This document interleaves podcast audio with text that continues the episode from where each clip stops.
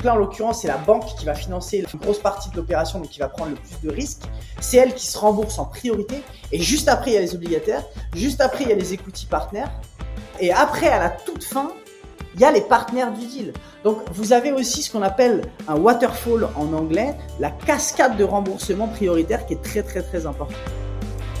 Parce qu'aujourd'hui, investir en private equity, il ne faut pas se voler la face, c'est quelque chose qui est, qui est risqué à la base. C'est pour ça que chacun doit avoir aussi sa propre appréciation par rapport au risque. Et c'est pour ça qu'investir en private equity, ça doit être quelque chose de, qui vienne diversifier et booster vos revenus et qui ne doit pas être quelque chose sur lequel vous allez mettre l'entièreté de votre capital.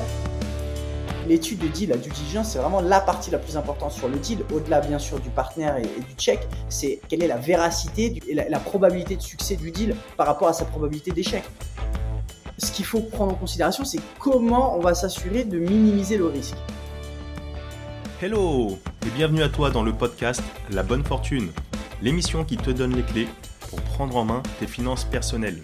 Je suis Ismaël Bernus, un entrepreneur heureux, et avec La Bonne Fortune, mes invités se livrent sans filtre pour te donner les connaissances et les outils qui te permettent dès aujourd'hui de passer à l'action pour que tu puisses investir selon tes envies, selon tes choix et tes objectifs. Alors vous êtes de plus en plus nombreux à partager cette émission, je vous en remercie pleinement. Alors si toi aussi tu es nouveau par ici, je t'invite à t'abonner en un clic à ce podcast et à continuer de poser toutes les questions sur les différents réseaux. Mes invités et moi-même nous ferons un plaisir d'y répondre. Et sans plus attendre, je te laisse découvrir ce nouvel épisode. Let's go! Aujourd'hui, sur le podcast de La Bonne Fortune, j'ai l'immense plaisir de recevoir Jean-Guillaume Deys, le cofondateur de Green Bull.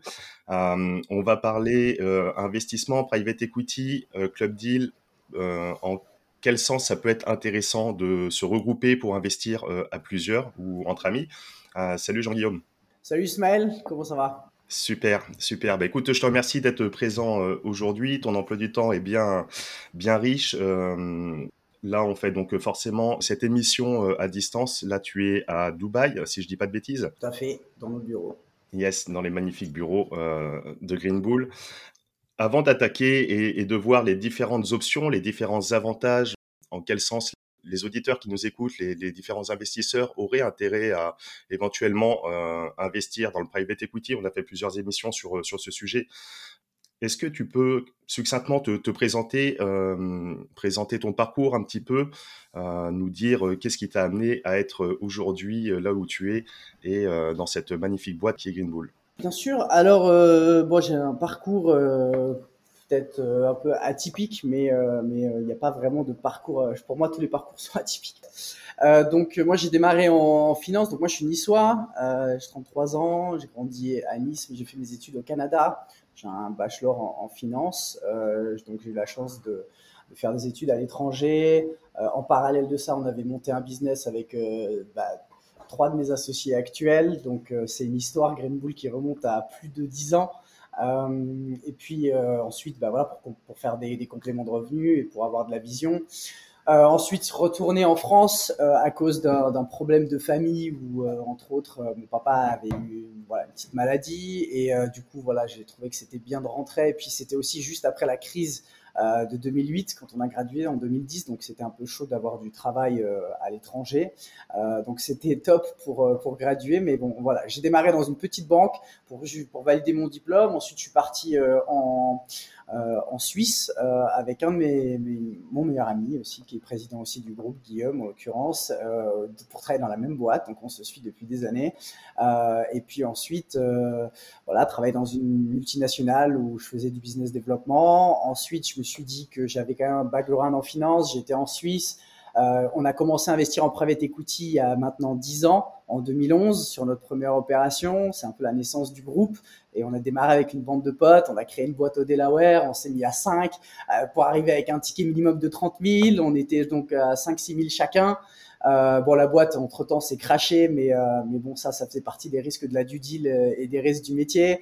Euh, donc, il y a pas mal de choses qu'on a appris aussi avec le recul, avec l'investissement private equity. Peut-être qu'on aura l'occasion d'en reparler juste après, mais, euh, mais voilà, c'était comme ça qu'on a démarré. Euh, et ensuite, je me suis dit, mais pourquoi pas repartir dans la finance. Donc, je suis rentré dans une très beau, dans une, une superbe institution que beaucoup de gens rêveraient de, de travailler. Donc, c'était J P Morgan en banque privée à Genève. Yes. Euh, et puis, j'avais un gros salaire. Hein, j'étais dans les quatre-vingt-dix à cent mille euh, à l'année. Donc, j'étais bien payé, mais euh, j'étais pas heureux du tout. Dès le deuxième jour, j'ai voulu, euh, j'ai voulu arrêter. Euh, puis, j'ai eu la chance de rencontrer euh, un banquier privé Euh, là-bas, parce que c'était vraiment ça que j'aspirais à faire, hein. Moi, je suis rentré par la petite porte. Je faisais du, j'étais dans les, j'étais en middle office, en, dans les dérivés, donc je prenais des, j'étais entre les, les, les traders et le marché à booker des trades en face des machines. Alors que moi, je suis plus quelqu'un de front, quelqu'un qui aime bien euh, discuter avec les gens, connecter, faire de la relation et développer du business euh, sur le terrain. Donc, euh, il m'avait dit, bah, écoute, c'est soit tu restes, soit, euh, soit pendant cinq ans, tu vas manger un peu ton pain noir et ensuite tu passeras un gradué de programme et ensuite, s'il y a de la place, euh, Inch'Allah, comme on dit à Dubaï, euh, tu auras probablement un, un poste ou pas en banquier privé. Je me suis dit, non, mais t'as pas compris, j'ai vingt-cinq ans, à trente ans, euh, moi, ma boîte, elle est déjà montée, j'ai déjà des associés, enfin voilà. Donc, j'ai quitté rapidement, euh, quitte à perdre euh, près de cinquante pour cent euh, de mon salaire mm-hmm. euh, pour faire de l'immobilier. Euh, donc, euh, j'ai commencé à vendre des appartements, ensuite des villas, ensuite, je me suis aperçu que le temps, c'est de l'argent. Donc, j'ai commencé à vouloir faire des promotions. Parce que euh, bah, tu vends dix apparts au même endroit, donc du coup en quatre heures tu peux faire huit meetings. Et quand tu es euh, quand tu es dans un pays comme la Suisse euh, où euh, tu as beaucoup de trafic, donc moi j'étais à Genève, et puis du coup euh, tu te dis euh, si tu vends des appartements et tu es mal organisé euh, dans tes journées, tu fais peut-être deux trois rendez-vous. Euh, moi j'avais carrément acheté un vélo, je m'étais rapproché du euh, le plus possible de la société là où je bossais, et puis euh, j'avais bien quadrillé les trucs pour pour pour optimiser mon, le, le temps en fait et faire un maximum de ventes. Puis après j'ai fait de la, j'ai compris que l'argent n'était pas dans l'immobilier en termes de, de commercialisation, il était dans la promotion. Donc euh, j'ai fait des promotions, notamment en Suisse avec euh, d'autres associés. Et puis c'est comme ça que j'ai gagné de l'argent. Et c'est comme ça qu'en parallèle, en fait, on a monté le groupe. En fait, on a, euh, moi j'étais salarié pendant un moment hein, jusqu'en deux mille dix-sept. deux mille dix-sept, deux mille dix-huit même, euh, où on a, on a accéléré avec la création du groupe en deux mille dix-sept, euh, qui aujourd'hui, je vais peut-être en parler rapidement, euh, euh, permet aux gens de, voilà, de révolutionner leurs finances. Je vais, je vais en parler rapidement. Euh, c'est top, donc ce, ce background euh, avec euh, ses, euh, ses études dans le domaine de la finance, ces différents postes salariés comme ça, et... Et de là, quand, quand tu es parti donc, euh, de, de ce fameux poste euh, assez rapidement et que tu as commencé à te lancer dans, dans l'immobilier, là, ça, tu le faisais déjà avec euh, Green Bull ? Alors, en fait, il y avait une partie où j'étais salarié, mais en fait, bon, ça fait euh, depuis que j'ai dix-huit ans, donc ça fait, euh, ça fait plus de treize ans maintenant, quinze, ouais, ben, ben, ouais, bientôt quinze, euh, que je fais du développement personnel. Et moi, j'avais retenu une phrase de Jim Rohn qui disait euh, « Tu quittes ton salariat quand tu arrives à générer… » deux fois ce que ton salariat te permet d'avoir. Et je suis arrivé à un moment où, en fait, euh, je gagnais très bien ma vie, mais on avait des aspirations, des ambitions, on avait créé des choses qui étaient en train de se mettre en place avec euh, les, les, fond- les cofondateurs du groupe. Et j'étais un des derniers à les rejoindre à full time euh, parce que euh, y avait bah, déjà… Je l'ai fait sur la base d'un bénévolat euh, pur au début, parce que au début, ben, faut bien démarrer. Donc, euh, j'étais content d'avoir euh, d'avoir le salaire et d'avoir une position au bout de cinq ans où je gagnais bien ma vie. Puis, j'ai été capable de, de d'utiliser cet argent pour développer le business. Et quand j'ai vu que c'était critique, après, j'ai dit non, on y va. Et, et ça, ça a été un des meilleurs conseils. Et puis, si on a certains auditeurs qui sont aussi dans cette même euh, dynamique de est-ce que je quitte mon travail, est-ce que si, est-ce que là, moi, j'envisage toujours. Que il faut il faut prendre conscience qu'être entrepreneur déjà c'est pas fait pour tout le monde. Euh, on va parler d'investissement bien sûr, mais euh, mais l'entrepreneuriat c'est quelque chose d'important euh, et euh, et des fois certaines personnes feraient mieux de rester salariées et d'avoir une activité en parallèle qui génère des compléments de revenus, qui permet à ces gens-là de s'éclater. Euh, moi j'avais vraiment euh, maximisé tout. J'allais au boulot après euh, peut-être cinq heures par semaine.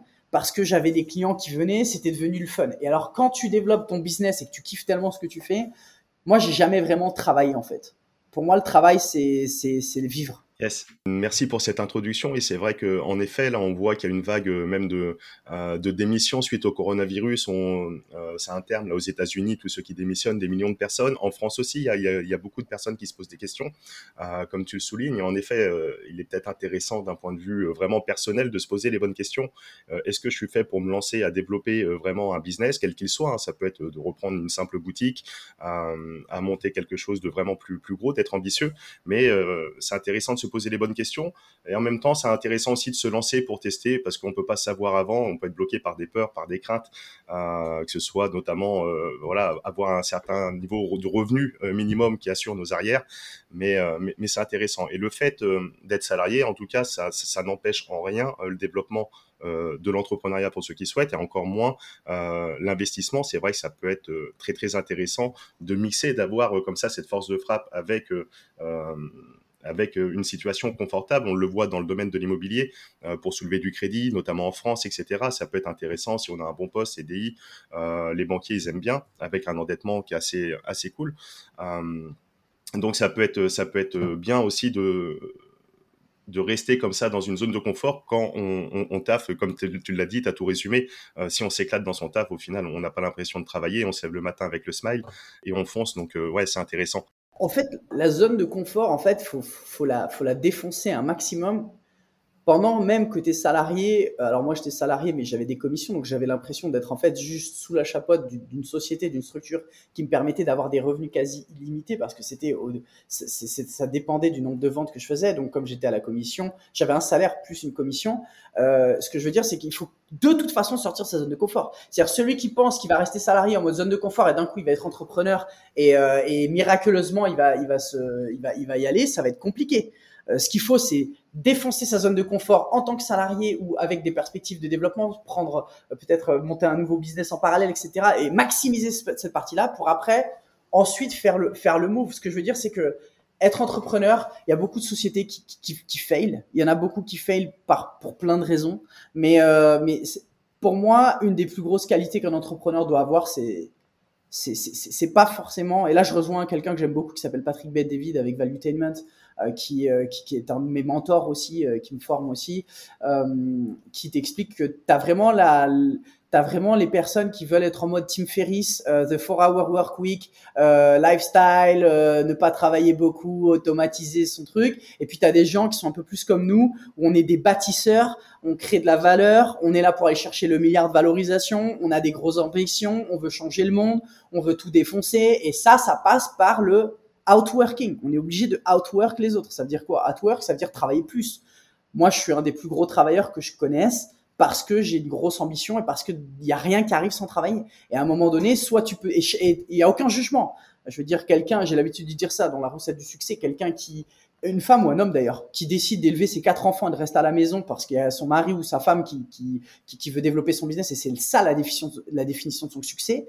Pour moi, elle a plus de succès si elle l'a décidé ainsi et qu'elle le réalise qu'un milliardaire qui finit complètement fané, sans voir ses enfants et qui finit déprimé, voire même avec des avec des, des enfants qui vont se suicider ou qui vont rentrer dans de la drogue ou dans des dans des choses négatives, euh, et qui se sentent seuls parce qu'ils ont consacré leur vie là-dessus. Donc, il faut trou- pour moi trouver un équilibre et savoir où est-ce qu'on veut aller. Et il n'y a pas de bonne ou de mauvaise euh, situation, comme dirait l'autre. Non, il n'y a pas de, de de bonne ou de mauvaise solution. Ce qu'il faut, c'est savoir qu'est-ce qui est bon pour soi. Et comme dit Steve Jobs, uh, you can only connect the dots looking backward, you cannot connect them looking forward. Donc, tu peux juste connecter les points quand tu regardes en arrière finalement. Et très souvent, ce que je me suis aperçu, c'est que tout ce que j'ai fait, même si ça n'avait pas de sens à ce moment précis, j'arrive aujourd'hui à l'utiliser d'une certaine manière où ça rentre dans quelque chose de positif. Euh, donc, euh, voilà, je m'étends un peu là-dessus, mais c'était juste pour faire comprendre à ceux qui nous écoutent, parce que j'ai cru comprendre qu'il y avait quand même des, des gens qui voulaient aussi se lancer, et cetera. C'est pas que de l'investissement. Et pour moi, c'est ça dont on doit parler aujourd'hui, mais euh, il faut y aller. Voilà. Il faut y avoir de la discipline. Il faut y aller. Et il y a un autre truc aussi qui est important. Moi, j'ai eu un gros déclic parce que j'ai perdu un proche. Et du coup, euh, ça m'a rappelé à quel point la vie tient qu'à un fil. Yes. À quel point demain, t'es, demain tu peux, tu peux mourir. Et quelles sont les deux choses que, enfin, quelles sont les choses que tu vas laisser derrière toi? Et est-ce que ta vie a eu un sens? Et à un moment donné, ça amène à se poser les bonnes questions. Euh, tant mieux, avec le Covid, certains ont pu se le faire et, de, et certains passent à l'action. De toute façon, tout passe par le passage à l'action, par la prise de conscience et par le déclic. Et moi, ce que je fais pour avoir une énergie euh, incommensurable et, euh, et tout ça, c'est que tous les jours, j'écoute du développement personnel. Tous les jours, je, vais, je fais du sport. Je me, je me mindset positif. J'ai pas de télé à la maison, dans le salon. Elle est dans une salle bien fermée euh, où je décide de regarder un film ou en général, je vais au cinéma. Mais ce que je veux dire, c'est qu'il faut prendre conscience des sacrifices. Euh, voilà. Bon, bref, je divague, mais la partie mindset, tu m'as demandé d'en parler. Pour moi, elle est hyper importante dans tout ce qu'on fait et il faut pas se voiler la face. Et il faut avoir, faut se mettre dans les conditions de, de, de vouloir réussir. Top, merci Jean-Guillaume pour tout ça. On aura senti vraiment cette énergie, cette volonté de travail et en tout cas de se poser les questions, de, de faire les choses en conscience de, de ce qu'on a envie. Euh, ce qui explique un petit peu le, le résultat un petit peu de, de Green Bull euh, aujourd'hui. Et après, on, on ira euh, vraiment sur, euh, sur l'investissement en club deal, pourquoi c'est assez intéressant de rentrer en private equity par ce, par ce type de, de, de moyens. Mais... Euh, Pour celles et ceux qui nous écoutent, qui connaissent pas un petit peu Green Bull, donc euh, aujourd'hui c'est euh, c'est quand même un groupe euh, qui détient plusieurs marques, plusieurs sociétés euh, où vous êtes, euh, si je dis pas de bêtises, six euh, six fondateurs. Est-ce que tu peux dire en, en quelques en quelques secondes décrire un petit peu ce, ce groupe et les activités que que, que, que vous y faites? Volontiers. Euh, Green Bull, déjà, green, c'est la couleur du dollar. Euh, bull, sur les marchés financiers, ça veut dire un marché haussier. Donc Green Bull, c'est une métaphore, une métaphore, pardon. pour dire faire de l'argent.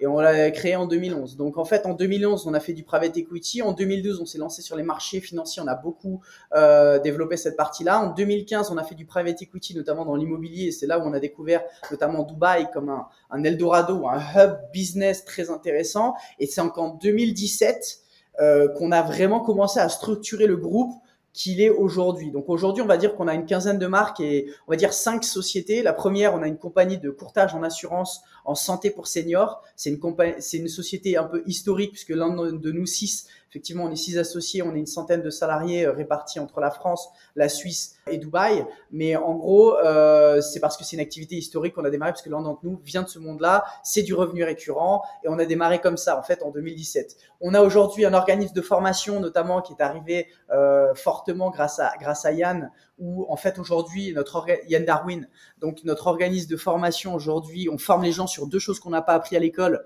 comment investir et comment entreprendre. Donc euh, comment investir, principalement on est leader en France sur la partie immobilière. On a même agréé par l'État où les gens euh, salariés euh, ou qui ont été salariés peuvent utiliser le fameux C P F, compte personnel de formation, pour euh, pour acheter nos, nos nos formations et surtout se faire former. Là où on se différencie des autres, c'est qu'on a beaucoup de contenu Euh, certes théorique, mais énormément pratique. On a un club euh, Facebook privé, les gens posent des questions, il y en a une énorme communauté qui agit et c'est à vie.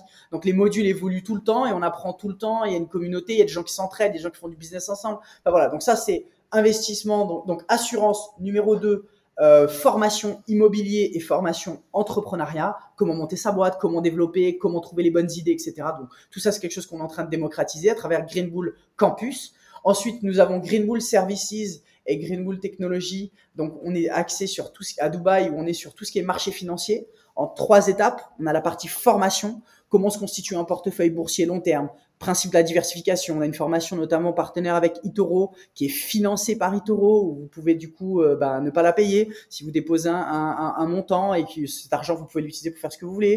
Et puis, on s'est aperçu que les gens, finalement, ils veulent du clé en main. Donc, on a, on a en fait... On, on, on donne la possibilité à ces personnes de copier notre portefeuille qui a quand même fait plus de vingt-cinq pour cent l'année dernière. On est à plus de trente pour cent cette année. On a quasiment vingt millions euh, sous gestion. Et puis, c'est un portefeuille long terme, bon père de famille, diversification, liquide euh, sur eToro pour expliquer aux gens un peu ce qu'on fait et, qu'on, et le montrer en fait avec du vrai track record, de l'historique, et cetera. On a aussi des formations pareilles dans le trading, plus court terme, opportuniste, euh, crypto, indice, forex, qu'est-ce qui se passe dans le monde. Donc, on est en train, on a créé le, l'espèce de Facebook de l'investissement. Donc, on est les seuls avoir créé cette application qui s'appelle ARIA, A R Y A, euh, que les gens peuvent télécharger gratuitement, et puis il y a une partie premium pour avoir accès à d'autres fonctionnalités, mais où en gros c'est un peu un réseau social de l'investissement. Donc si demain vous voulez pas vous prendre la tête pour savoir ce qui se passe dans le monde, vous avez euh, dans une application bah, des gens qui, qui vous expliquent un peu ce qui se passe et qui ont des convictions euh, plus ou moins fortes et qui partagent ça, et puis ça peut euh, vous faire permettre de, voilà, de, de diversifier vos revenus. Donc ça c'est la partie marché financier, avec un logiciel aussi de risque et de money management pour les gens qui veulent vraiment faire du trading, qui permet de limiter le risque. Euh, parce qu'on est beaucoup dans limiter le risque et maximiser les rendements. Et ça, je vais en reparler plus tard. Donc, assurance, formation immo, formation entrepreneuriat, marché financier long terme, marché financier court terme, donc liquide. Et le quatrième, euh, c'est quatre-vingt-dix-neuf pour cent de mon temps, c'est my club deal point com, qui est en fait un, notre plateforme où on va, on va sélectionner des deals hyper rentables, euh, hyper sécurisants, Euh, à notre communauté d'investisseurs. Déjà, on les sectionne pour nous parce qu'on n'est pas un broker, c'est-à-dire qu'on ne, on est, on n'est pas quelqu'un qui va advert, qui va faire la publicité d'autres deals. Dans tous les deals qu'on sélectionne, on investit nous-mêmes, et en fait, ça permet à nos membres bah, de diversifier en investissant en private equity. Donc, je vais en parler après MyClubDeal, ça va être le focus. Et la cinquième société, c'est notre société d'investissement en Suisse où on prend, nous, des positions et on investit. Donc, Green Bull, en fait, notre mission, c'est de devenir d'ici deux mille trente le leader mondial des finances personnelles. Voilà, c'est notre volonté. Pourquoi ? Parce qu'aujourd'hui, il y a un gap, il y a un écart significatif entre les personnes Euh, pauvres et personnes riches. Et que nous, aujourd'hui, on démocratise l'accès à des deals, l'accès à de l'éducation financière, l'accès à, de la, à, de la, à du mindset, l'accès, en fait, à tout ce que nous, on a pu apprendre. On le vulgarise pour le rendre digest, euh, digérable, en fait, pour euh, monsieur, madame, tout le monde, de manière à ce que chacun à son rythme puisse profiter soit d'un produit, soit d'un service, soit d'une vision, soit d'un déclic qui leur permet d'améliorer leur vie en gagnant plus d'argent. Voilà. Nous, notre mission, c'est de faire faire des économies aux gens et faire gagner de l'argent aux gens en les éduquant et en les rendant indépendants euh, dans le sens où euh, ils vont pouvoir comprendre un peu plus ce qu'ils font. Et il y a un marché qui est immense entre des, des banquiers aujourd'hui qui vous répondent pas forcément à des problématiques d'investissement, mais qui font plutôt du, de l'opérationnel, de l'exécution, de j'utilise un compte bancaire et à la limite un financement immobilier et encore, et euh, des banquiers privés qui proposent des deals à des gens qui sont très aisés. Et aujourd'hui, le milieu, il n'y a pas grand monde, à part des conseillers gestionnaires de patrimoine. Certains sont très bien, d'autres sont un peu shady, sont un peu en mode euh, je, je pense qu'à mes coms et puis je vais pas forcément dans l'intérêt du client, puis je fais des choses old school. Aujourd'hui, on le voit notamment avec l'avènement d'Internet et surtout des cryptos euh, et de tout ce qui se passe euh, avec le Covid qui a accéléré la prise de conscience de l'investissement. Euh, à tort ou à raison, on fait pas de jugement, mais aujourd'hui, les gens sont de plus en plus conscients. Avant, pour booker un trade sur les marchés, il fallait prendre son téléphone, appeler quelqu'un, avoir suffisamment d'argent sur son compte, et cetera. Aujourd'hui, les gens peuvent ouvrir un compte de courtage en trente secondes et peuvent euh, trader sur les marchés. Et il y en a même certains qui le font tellement mal qu'ils finissent par... Euh, par par faire des, des bêtises qui leur perdent beaucoup de choses. Donc nous, on éduque les gens vers ce principe de diversification. Et si j'ai un conseil à donner aux auditeurs qui nous écoutent aujourd'hui, c'est que investir, c'est fondamental pour son futur, sa retraite, ses enfants, tout ça. Et si vous ne prenez pas le temps de vous former ou de diversifier vos actifs et de vouloir faire des all-in dans certains secteurs qui peuvent demain vous ruiner, vous allez non seulement vous mettre votre propre votre propre vie financière en péril parce que oui, aujourd'hui, on est là pour parler de l'argent, mais parce que l'argent, c'est un moyen d'atteindre vos objectifs. Moi, j'ai un objectif personnel qui est d'aider les gens euh, à révolutionner leurs finances, mais j'ai aussi un objectif fu- futur de, de, de, d'une boîte charitable pour, pour, euh, pour, sur la, basée sur la transmission. On en reviendra un jour peut-être, mais je sais aujourd'hui que tout passe par avoir du cash, avoir un réseau, faire des deals, avoir de la légitimité, de la crédibilité et monter. Et ça, si vous le faites pas pour vous, faites-le au moins pour votre famille, pour votre conjoint, pour vos futures générations, parce qu'à un moment donné, on est dans une époque où euh, ça devient, ça devient compliqué, euh, si vous voulez, de, de trouver les bons, les bons deals, parce qu'il y a beaucoup d'arnaques, il y a beaucoup de gens qui, qui, qui utilisent des, euh, euh, qui, qui, qui utilisent en fait l'ignorance de certaines personnes pour s'enrichir. Et il y en a toujours. Et c'est dur de passer à travers. Donc, il y a vraiment ce côté de due diligence, de vigilance à avoir pour savoir comment sélectionner les bonnes opportunités, comment sélectionner les bons deals, comment rentrer dans un bon réseau de confiance. Puis, il y a aussi le temps. Il y a beaucoup de gens qui n'ont pas le temps. Il y a des gens qui sont artistes, il y a des gens qui sont infirmiers, il y a des gens qui sont euh, médecins, il y a des gens qui n'ont pas le temps, mais ils veulent faire fructifier leur cash. Ils n'ont pas forcément confiance en leur banque parce qu'elle leur propose pas grand-chose. Ils n'ont pas forcément confiance en certains C G P parce qu'on leur propose toujours la même chose. Et les gens veulent, voilà. En général, les gens viennent chez nous parce que ils veulent, ils se sentent en confiance. Parce que nous, on est en mode no bullshit. Et ça veut pas dire que tout ce qu'on fait, on le fait euh, parfaitement. Mais en tout cas, on explique ce qu'on fait et on dit ce qu'on fait et on, on éduque et on prend des risques maîtriser, et ça c'est vachement important. Voilà, je sais pas si j'ai répondu à ta question sur le groupe. Ouais, super clair. On voit ce grand panel avec toute cette diversification au sein du groupe.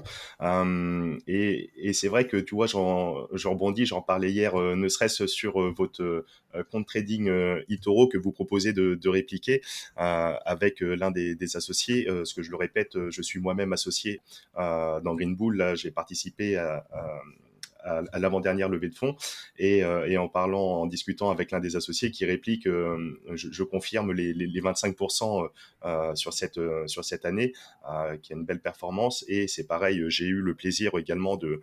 Euh, de boire, euh, on va dire, on va dire ça comme ça, euh, l'immense contenu euh, et, et gratuits euh, et, et payants de notamment Yann et, et, et bien d'autres qui, qui m'a permis même moi-même à titre personnel euh, de faire certaines choses et d'être aujourd'hui libre de mon temps, d'avoir pu euh, basculer, comme tu as dit, du, voilà, du, du salariat à, à l'entrepreneuriat, l'investissement.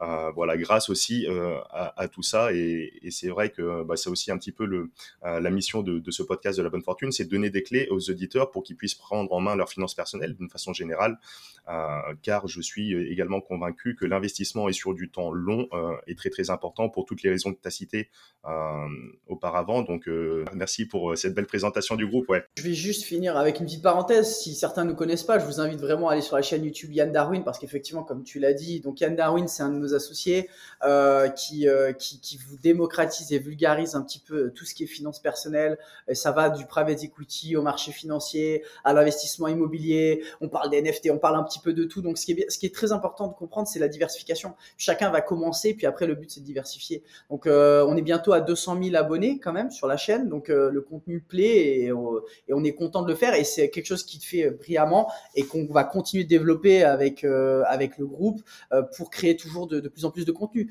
J'espère que certaines surprises vont arriver l'année prochaine euh, qui vont permettre d'accélérer encore dix fois plus vite ce qu'on est en train de faire parce qu'on est vraiment dans une logique de croissance et de développement. On est là pour du long terme. On n'est pas là pour faire un, un, un, un shortcut et, euh, et, et prendre, euh, on va dire, de faire des formations rapides et puis encaisser de l'argent et puis redémarrer autre chose. On est là pour bâtir une vraie entreprise solide euh, pour aller chercher euh, plusieurs centaines de millions d'euros, voire un milliard euh, de valorisation.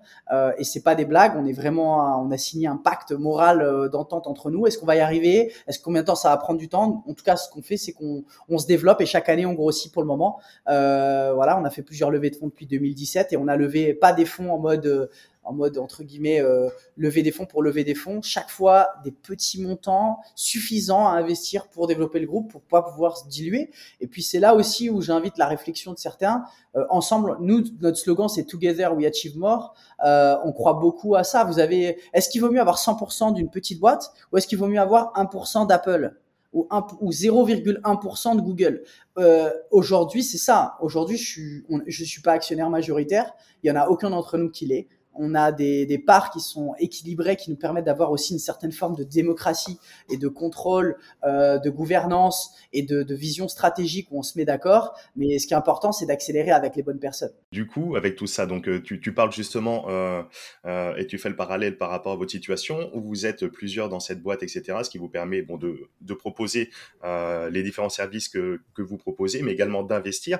Euh, Monsieur, Madame, tout le monde, euh, demain, j'ai envie, moi, de, d'investir, de prendre part euh, euh, dans un deal. Donc, euh, je peux le faire, euh, je peux le faire en direct. Souvent, ça demande des tickets euh, assez importants, euh, cinquante, cent, deux cent mille euh, en fonction. Euh, ou alors, on peut se regrouper entre amis pour avoir cette somme, euh, de le faire en direct. Mais après, ça peut peut-être poser euh, des soucis euh, euh, à la sortie d'un point de vue euh, légal, fiscal, et cetera.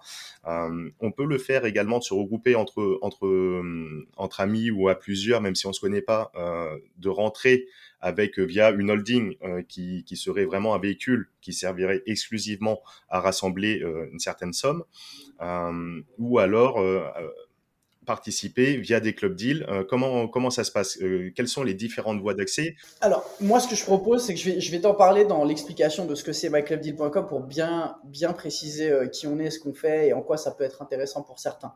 Euh, la première des choses, my club deal point com est né, est né d'un, d'une demande, de, de multiples demandes de nos propres clients qui voulaient s'associer avec nous dans des opérations.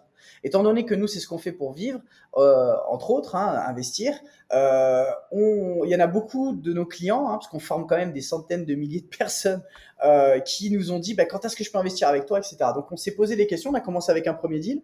Et puis, en fait, on a démarré le club l'année dernière, on devait être peut-être mille cinq cents personnes qui étaient inscrites. Aujourd'hui, on est plus de sept mille membres.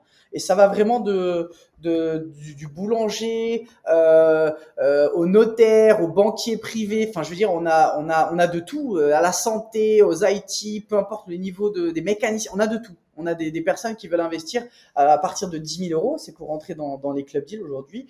Euh, donc, c'est quand même un investissement en private equity. Euh, mais en gros, donc voilà. Donc, My Club Deal, c'est quoi? C'est né de la demande de, de notre communauté de gens qui voulaient co-investir avec nous. Donc, nous, on cherche des projets, on investit.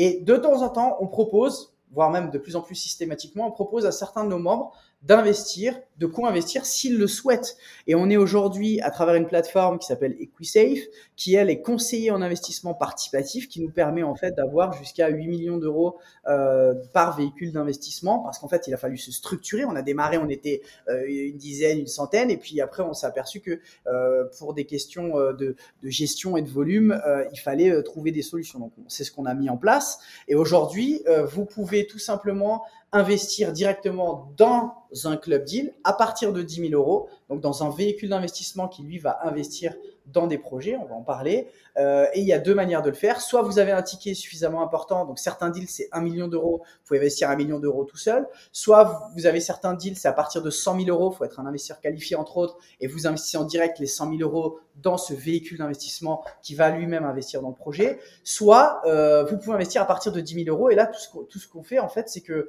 vous vous regroupez en tant qu'investisseur, euh, il y a la création d'une société qui est amortie euh, par le nombre d'investisseurs. En général, c'est une centaine d'investisseurs par véhicule. Euh, à partir de dix mille euros, bah, ça fait déjà un million. Puis, ça peut, puis le ticket moyen est environ de, de quinze mille euros pour vous donner un ordre d'idée. Donc, en gros, on arrive à deux millions d'euros. Puis ces deux millions d'euros permettent à une centaine d'investisseurs d'investir là où un ticket, par exemple, est d'un million d'euros dans des deals qui les dépassent. Alors, quel est l'intérêt de le faire ? Bah, déjà, c'est euh, de pouvoir se positionner sur des deals qui sont plus gros, de diversifier le, le, l'investissement et aussi de diversifier son risque, parce qu'il y a plusieurs personnes qui rentrent euh, en, en ligne de compte. Mais ça, après, chacun s'organise euh, comme il le veut. Donc, MyClubDeal, c'est quoi en fait ? On gère des deals et des membres.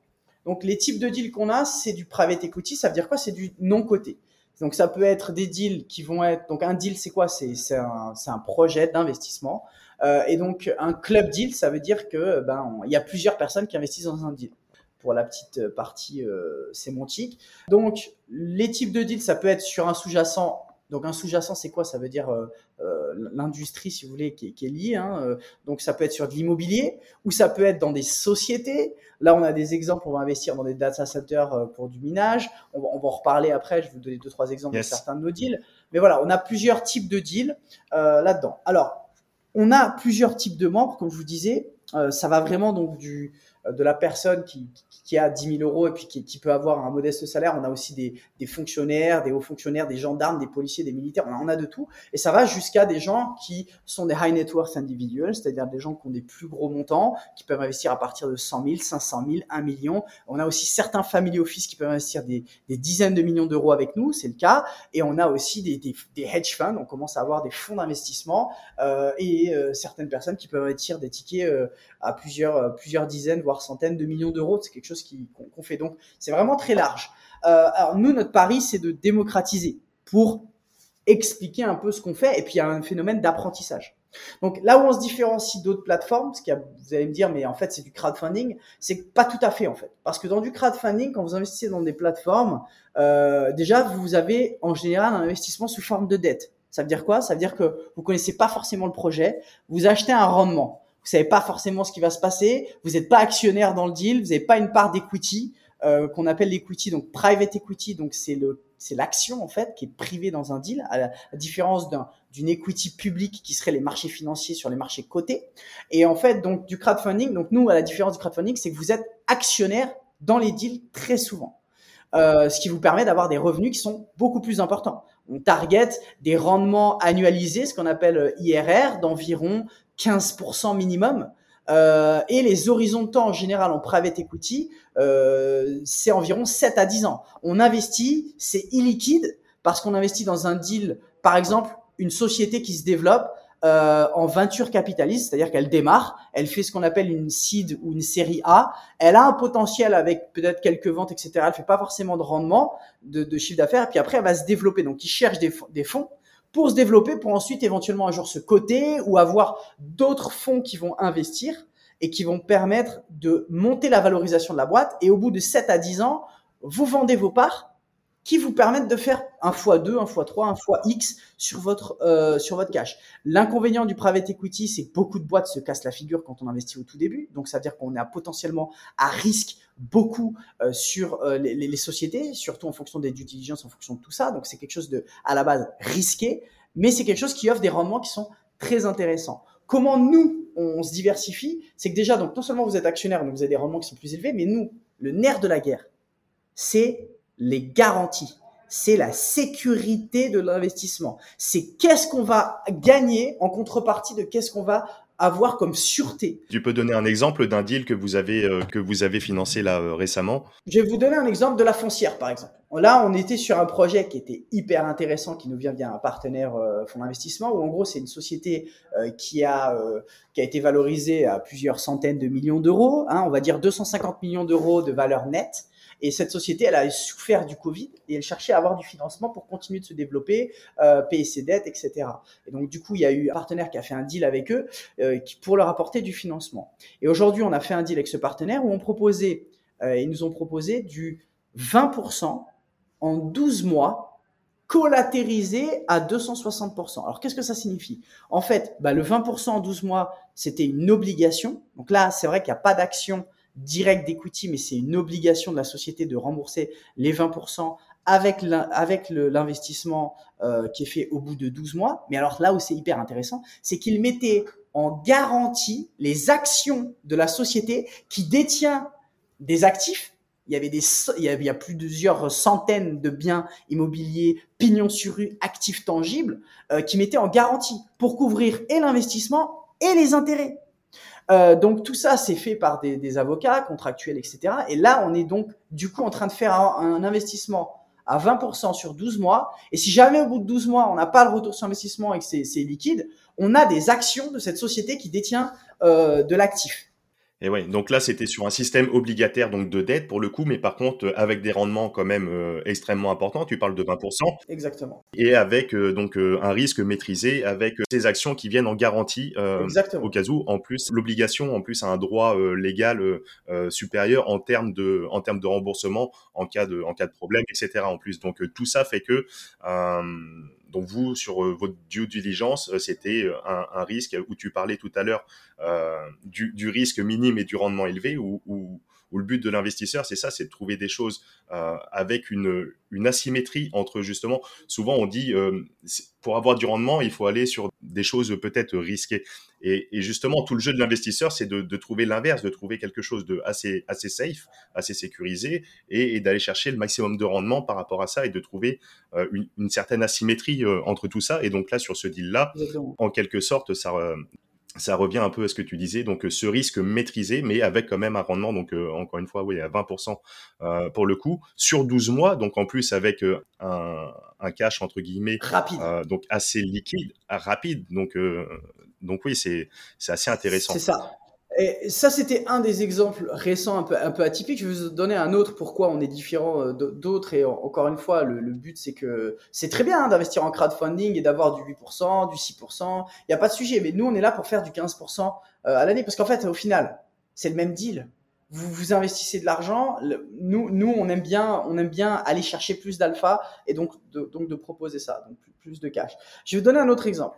On a fait des deals immobiliers, par exemple quatre cent quatre-vingt-dix-huit logements au Québec et à travers un de nos partenaires en Nord-Amérique, où en fait, on a structuré le deal de manière à ce que, avec notre partenaire, il y ait un tiers qui soit investi sur le montant, mettons cent cinquante mille euros, mettons quinze mille euros. Il y a, il y a, il y a donc un tiers qui est investi en equity, qui donnait des actions, et deux tiers qui étaient investis sous forme d'obligations, on appelle des bonds. Et en fait, la structuration du deal permettait d'avoir quatre sources de revenus. C'est-à-dire, numéro un, les deux tiers en obligation donnaient un rendement de huit pour cent par an payé au trimestre euh, pendant trois ans. Donc, ça donnait un, un rendement assez régulier au, au début. Ensuite, la partie en equity, le un tiers donnait un rendement, par exemple, je crois que c'était sept pour cent de mémoire, sept pour cent par an pendant trois ans. Donc, ça fait trois fois sept, vingt et un pour cent qui est payé au bout des trois ans. On appelle ça du preferred equity. C'est de l'action préférentielle. Vous êtes remboursé après les obligataires, donc les gens qui vont faire de la dette. Donc, et après, tout de suite, vous êtes en pref equity, donc vous récupérez vingt pour cent. Comme on est sur des deals qui sont aussi euh, aux États-Unis, au Canada, où il y a de la possibilité de faire du refinancement et où il n'y a pas, à la différence d'en France, parce qu'on a des deals en France, on a des deals aux États-Unis, on a des deals un peu partout, mais par exemple en France, vous avez quatre-vingt-quinze pour cent des permis qui sont attaqués par des gens qui veulent euh, négocier des choses, et cetera. Aux États-Unis, au Canada, si vous respectez Euh, le cahier des charges euh, et vous, vous êtes dans les règles, vous êtes sûr d'avoir votre, votre permis. Donc, on n'a même pas un facteur risque de latence et d'attente, par exemple, hein, dans l'immobilier. Donc, il y a un refinancement qui est fait parce que c'était en l'occurrence une promotion de quatre cent quatre-vingt-dix-huit logements étudiants, donc une thématique qui était hyper en demande en plus de ça euh, là-bas et ben, un peu partout, mais bref. Et en gros, au bout de trois ans, avec le refinancement du, du bâtiment, donc ça veut dire quoi ? Ça veut dire qu'on va avoir une banque. On a une banque qui finance la première opération et la deuxième banque ou la même banque va refinancer une fois que tout est bâti, ça a beaucoup plus de valeur. Et il y a un remboursement au bout de trois ans de la totalité de l'investissement qui a été fait. Et là, on est sur un deal de private equity, mais au lieu de sortir en sept à dix ans, on sort au bout de trois ans et on a touché déjà du cash pendant trois ans. Et c'est pas fini. Il y a un système et un mécanisme. En gros, vous gardez, vous gardez euh, des parts. Vous avez le droit à un rendement, même si vous avez récupéré l'entièreté de votre capital. D'accord. Vous gardez un rendement annuel pendant, parce que l'opération dure dix ans. Au bout de trois ans, vous avez un rendement annuel, parce que l'objectif, c'était de louer pendant sept ans. Hein, mettons, si elle dure trois ans pour la construction, au bout de sept ans. Donc, chaque année, il y, a un, il y a un rendement qui tombe. Donc, ça vous fait un revenu supplémentaire chaque année sous forme de dividende annuel. Et à l'exit, c'est-à-dire à la sortie, à la revente du bâti au bout de dix ans, eh bien, vous touchez quand même un pourcentage sur euh, la sortie. Et ça, vous prenez ça sur dix ans, vous l'annualisez, vous étiez à plus de quinze pour cent euh, de rendement avec un, un, une récupération des fonds au bout de trois ans. Donc, ça, c'est des modèles qui fonctionnent bien parce qu'on s'est aperçu... Euh, Bah, en fait, on design des deals, on structure des deals pour nous. Donc, qu'est-ce qu'on veut ? Le maximum de garantie, le maximum d'argent en un minimum de temps. C'est aussi simple que ça, les gens, c'est ce qu'ils veulent. Ok, ok. Donc, si je résume sur, euh, en tout cas, le montage financier sur ce, sur ce précédent deal, tu avais donc une partie obligation, une partie equity, du rendement euh, trimestriel. Donc, euh, c'est quand même intéressant parce que souvent, on a du rendement euh, in fine euh, ou, alors, au bout de, ou alors tous les ans. Euh, Et, et également une prise de participation euh, qui, qui nous permet euh, de, de, de sortir en plus euh, avec la plus-value potentielle euh, à la fin et de récupérer également le tout en ayant récupéré l'ensemble de sa poche d'investissement au bout des trois ans. Voilà. Alors, ce qui est très important, c'est que ça, c'est le scénario qu'on imagine. Demain, il y a covid vingt-quatre qui arrive et qui se pointe euh, et qu'on doit retarder l'échéance ou on doit retarder des choses. Forcément, ça a un impact. Il y a bien une différence entre une prévision de quelque chose futur sur, vous, sur lequel vous investissez de, de ce qui va se passer. Donc, ce qu'il faut prendre en considération, c'est comment on va s'assurer de minimiser le risque. Et c'est ça qui est intéressant, c'est que dans les deals qu'on fait, donc là, en l'occurrence, c'est la banque qui va financer la totalité de l'opération, enfin une grosse partie de l'opération, donc qui va prendre le plus de risques. C'est elle qui se rembourse en priorité. Et juste après, il y a les obligataires. Juste après, il y a les equity partners. Et après, à la toute fin, il y a les partenaires du deal. Donc, vous avez aussi ce qu'on appelle un waterfall en anglais, la cascade de remboursement prioritaire qui est très, très, très importante. Vous êtes en général ce qu'on appelle en junior debt, c'est-à-dire juste après la banque. Et là où il y a des deals où il n'y a pas de banque, ben vous êtes tout de suite en priorité. On a fait un deal euh, sur une thématique euh, pour nos actionnaires euh, très très intéressante. C'était un deal dans la thématique du, du cinéma euh, où en fait là on était sur la sur la, la, la création d'un, d'un film d'animation qui va bientôt sortir. Euh, et en gros, le deal, vous allez voir comme quoi il est intéressant. On pourrait se dire le cinéma. Moi, quand j'entends du cinéma, je dis non, non, mais nous, on, c'est, c'est de l'entertainment, c'est risqué, machin. Et quand j'ai compris le deal qui avait été fait par notre partenaire, j'ai dit oh là là, ça nous intéresse énormément. Pourquoi ? Je vous parle du deal là tout de suite, comme ça vous savez. Euh, ce film nécessitait vingt-quatre millions d'euros pour se faire. Il y avait soixante-dix pour cent qui étaient apportés par la société de production, trente pour cent qui étaient apportés par des equity partners, donc des actionnaires. Notre, notre partenaire a mis les, donc les sept millions d'euros qu'ils avaient besoin, qui correspondaient aux trente pour cent. Sauf que nous, on lui a dit, mais laisse-nous une petite poche. On a récupéré trois virgule cinq millions, trois virgule sept millions. Euh, on lui a dit, ça nous intéresse. Et en fait, qu'est-ce qui s'est passé ? euh, Ce qui se passe, c'est que le deal, c'était le suivant. Les gens qui mettaient de l'argent, ils avaient cinq pour cent de rendement en année un, cinq pour cent de rendement en année deux, remboursement au premier euro qui est généré par la, le film au bout de deux ans, parce que c'est un deal quand même qui va durer cinq ans, mais au bout de deux ans, le film va sortir et c'est là où, euh, sur le premier marché, il va y avoir un premier cash. Donc, les premiers sept millions d'euros sur ce film-là remboursent l'investisseur. Et ensuite, il y a le partage des, des, des commissions avec les fameux trente pour cent de participation sur le, sur l'equity. Et en gros, euh, bah, ça vous donnait un rendement de deux cent soixante-huit pour cent euh, targeté sur un scénario où ils vont faire leurs fameux cent millions d'euros de revenus euh, sur le film. Sachant qu'ils l'ont déjà fait sur d'autres films, il n'y a pas de raison qu'ils ne le fassent pas. Mais, encore une fois, worst case scénario, le film est un flop total, personne se pointe, c'est catastrophique. Euh, bah déjà, vous êtes sûr que les premiers sept millions, c'est remboursé pour vous. Et en garantie, ils avaient demandé à ce que le catalogue de royalties des, euh, des, euh, des films précédents, parce que c'est des gens qui ils sont là depuis des années, euh, mille neuf cent quatre-vingt-dix et plus, euh, qui du coup euh, ont déjà des revenus. Et ben il était mis en garantie pour couvrir les fameux sept millions d'euros. Et en plus, ils avaient dit, négocié le fait qu'ils voulaient récupérer en tout cas cent pour cent de retour sur investissement. C'est-à-dire qu'il y a sept millions qui est prêté, le minimum qu'il fallait récupérer, c'était quatorze millions. Donc, il y a les sept premiers millions qui sont là, et les autres sept millions, eh bien, ils étaient compensés par ce catalogue qui a été valorisé dans les sept millions d'euros par un organisme qui fait ça et qui génère entre quatre cent mille et huit cent mille euros par an de cash flow. Ça veut dire quoi ? Ça veut dire que si le film, c'est un flop, vous êtes remboursé non seulement en priorité, mais en plus, vous avez un catalogue qui vous assure la récupération de vos fonds plus des intérêts.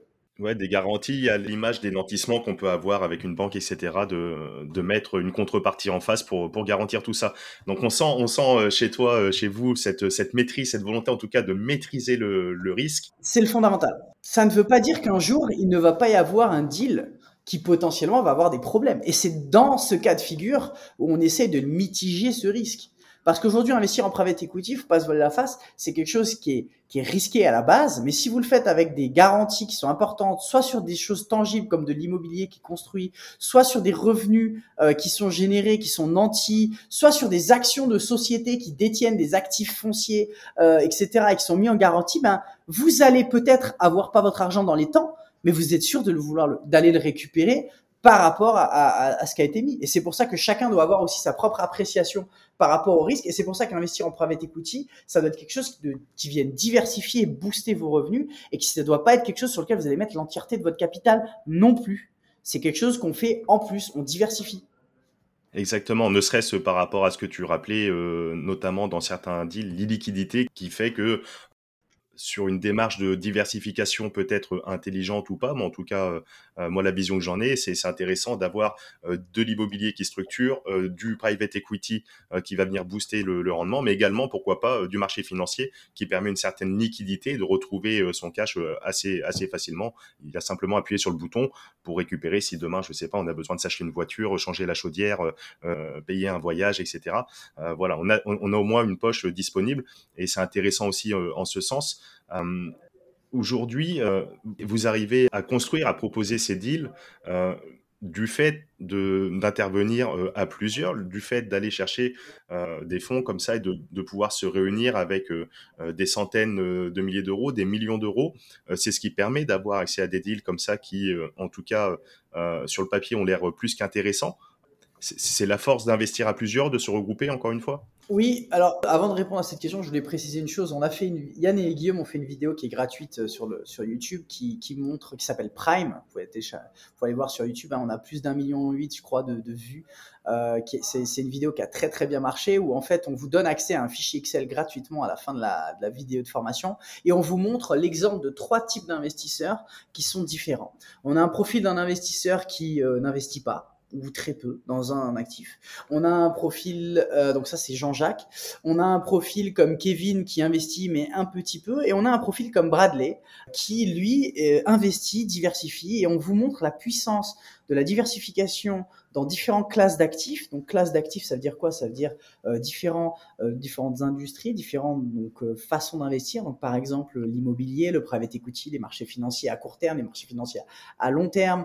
Euh, et en fait, on vous montre avec l'effet cumulé et les différentes poches que vous pouvez allouer sur votre cash que vous avez tous les mois en répartissant, mais en fait la, la différence phénoménale de cash à la fin. Et je vous invite vraiment à regarder cette vidéo pour prendre conscience du fait que chaque jour, chaque mois qui passe, si on n'investit pas son argent, déjà par rapport à l'inflation, on est en perte, mais en plus de ça, plutôt que d'arger l'argent dans, dans, le, dans la banque, euh, et ben, et ben, en fait, vous êtes en train de perdre littéralement beaucoup de pouvoir d'achat. Et, euh, et ça, c'est quelque chose qu'on doit réaliser en, en allouant, euh, bien sûr, chacun son niveau de risque et chacun le montant qui est nécessaire à allouer en immo, en marché financier, en private equity. On doit démarrer aussi quelque part, mais après, l'idée, c'est de diversifier. Donc voilà, c'était juste ce que je voulais préciser. Et donc, pour répondre à ta question, aujourd'hui, il y a effectivement euh, une force. Euh, la force de nos partenaires, elle est très importante parce qu'on on est hyper, hyper sélectif sur les deals qu'on sélectionne. Je veux dire, aujourd'hui, euh, ça, c'est, c'est primordial. Euh, on veut que les partenaires mettent eux-mêmes de l'argent sur la table. Donc, tous nos partenaires sont des investisseurs dans les deals. On n'a pas de gens qui nous ramènent des deals et eux, ils ne mettent pas l'argent. Euh, donc ça, c'est hyper important. Euh, ou s'ils mettent pas d'argent, ils prennent des garanties sur leur tête ou des garanties solidaires ou des choses qui font que euh, si le projet se passe mal, bah, c'est encore pire pour eux. Donc on est vraiment dans des phénomènes euh, euh, d'incitation à ce que tout se passe bien. C'est vraiment comme ça qu'on pense et qu'on réfléchit, qu'on structure euh, les deals, et on fait des back and forth, enfin euh, des allers-retours avec les avocats pour s'assurer contractuellement après que ça matche. Et donc effectivement, investir à plusieurs, c'est, ça permet de, de diversifier, ça permet de, ça permet aussi de vous permettre de vous positionner sur des deals qui sont plus gros. Euh, constru- si je vous dis demain que vous allez vous associer à construire cinq cents logements dans une opération et que ça va vous générer euh, des rendements trimestriels pendant trois ans, plus un remboursement des fonds au bout de trois ans, plus du cash dividende annuel, plus euh, une exit à la fin, euh, pourquoi s'embêter à... Et c'est ça aussi, c'est un gain de temps en fait. Parce qu'on n'a pas forcément le temps d'aller structurer les, bons, les, bons, les bonnes choses, et cetera. Et puis si on y réfléchit deux minutes, quelqu'un qui veut... Comment ça se passe ? Aujourd'hui, vous avez remarqué que plus l'objet est petit, plus c'est cher. Pourquoi ? Parce qu'il y a beaucoup de gens qui peuvent l'acheter. Plus les objets sont grands, moins il y a de monde qui peuvent se positionner dessus. Sauf les gros poissons qui ont des liquidités incroyables et qui peuvent chuter. Vous avez des gens en dessous de cent millions, en dessous de deux cent cinquante millions d'euros, ils ne vont pas. C'est trop petit parce qu'ils ont des milliards à, dé- à déployer. Faut garder ça en tête. Et en fait, vous avez plein d'opportunités au milieu sur des deals qui sont trop gros pour les petits, mais qui sont trop petits pour les gros parce qu'ils veulent pas s'embêter à aller chercher ce genre de choses. Et nous, on est on est sur ce sweet spot, si je puis dire, donc ce ce point euh, doux, je sais pas comment on peut le traduire d'ailleurs. Sur ce segment. Sur ce segment qui finalement il y a peu de concurrence, on achète du coup royalement bien. Donc, le rapport au prix au mètre carré est hyper intéressant à niveau de l'acquisition. Je parle pour de l'I M O. Euh, pareil pour des deals de private, euh, si on rentre avec des partenaires qui sont hyper agressifs. Je par... Quand je dis agressif, c'est agressif dans les négociations qu'ils font, et ils obtiennent des garanties qui sont très intéressantes et qui nous permettent de facto de les avoir. Et puis, ça nous permet avec notre partenaire d'avoir accès à des études de deals. L'étude de deal, la due diligence, c'est vraiment la partie la plus importante sur le deal, au-delà bien sûr du partenaire et, et du check. C'est est-ce que quelle est la véracité du fait, du, et la, la probabilité de succès du deal par rapport à sa probabilité d'échec.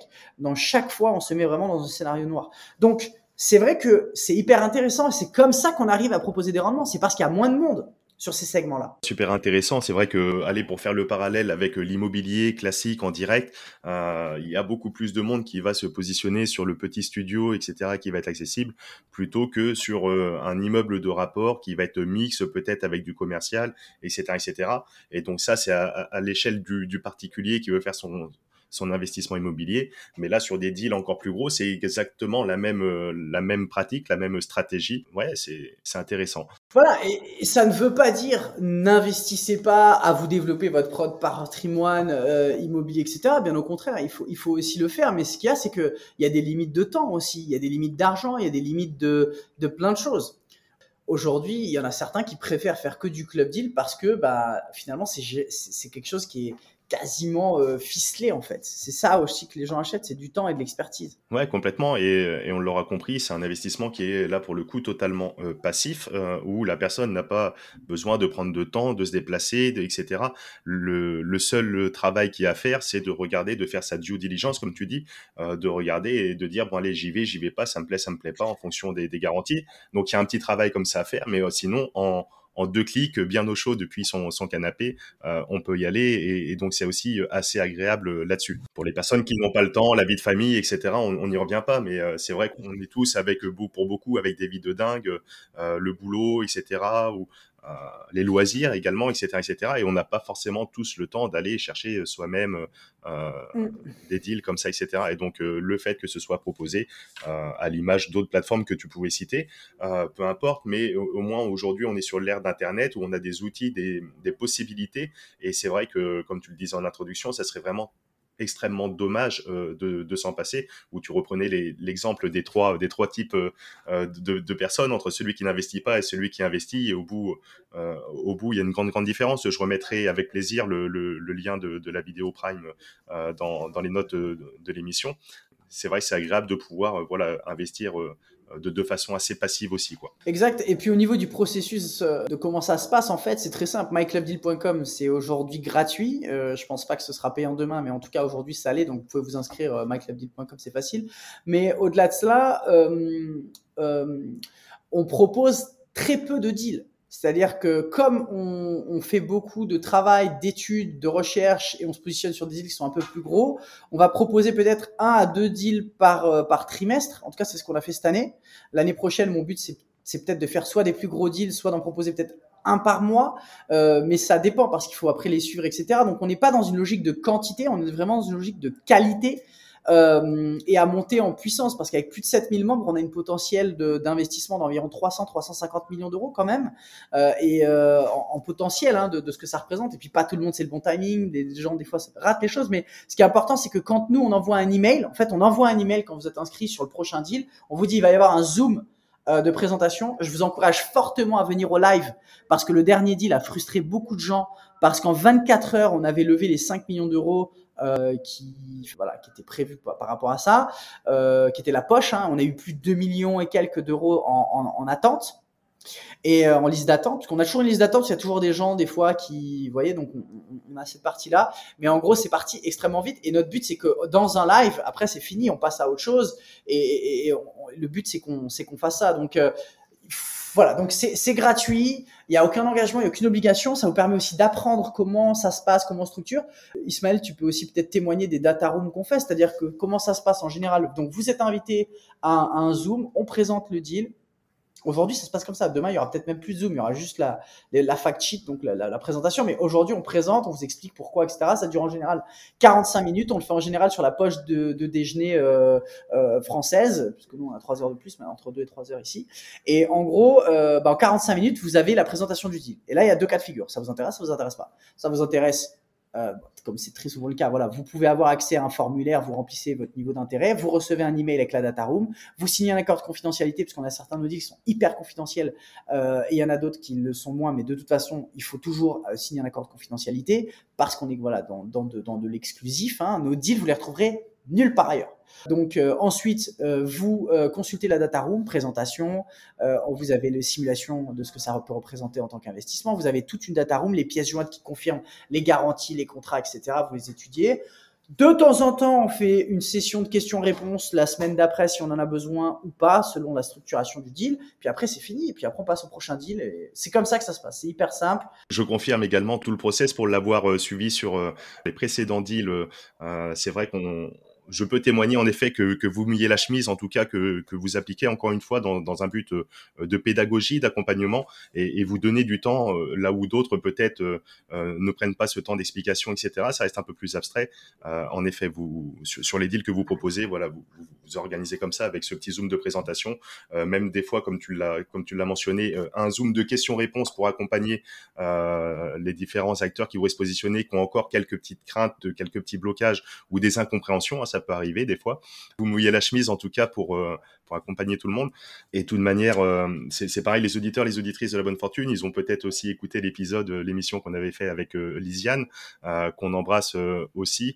Et pour l'avoir euh, régulièrement, un petit peu discuté régulièrement avec elle, euh, on voit que en effet, euh, chez vous, avec euh, MyClubDeal, on a cette volonté, comme on t'entend aujourd'hui, avec toute cette énergie, cette passion, la volonté de s'activer, de travailler, d'aller de construire des choses et encore une fois poursuivre ce, ce cheminement euh, depuis euh, euh, quelques années maintenant. Euh, je suis bien content de voir oui, c'est, cette évolution et, et en tout cas euh, je suis bien heureux d'avoir mis euh, une petite participation euh, dans l'aventure. C'est vrai qu'on a, on a beaucoup d'intérêt, nous on est là pour construire une grosse marque internationale donc euh, il n'y a pas de sujet là-dessus mais merci Ismaël de, de préciser ceci. À titre personnel, toi Jean-Guillaume, quelles sont tes classes d'actifs préférées peut-être et est-ce qu'il y a une classe d'actifs sur laquelle tu souhaiterais peut-être jamais y aller euh, et pourquoi ?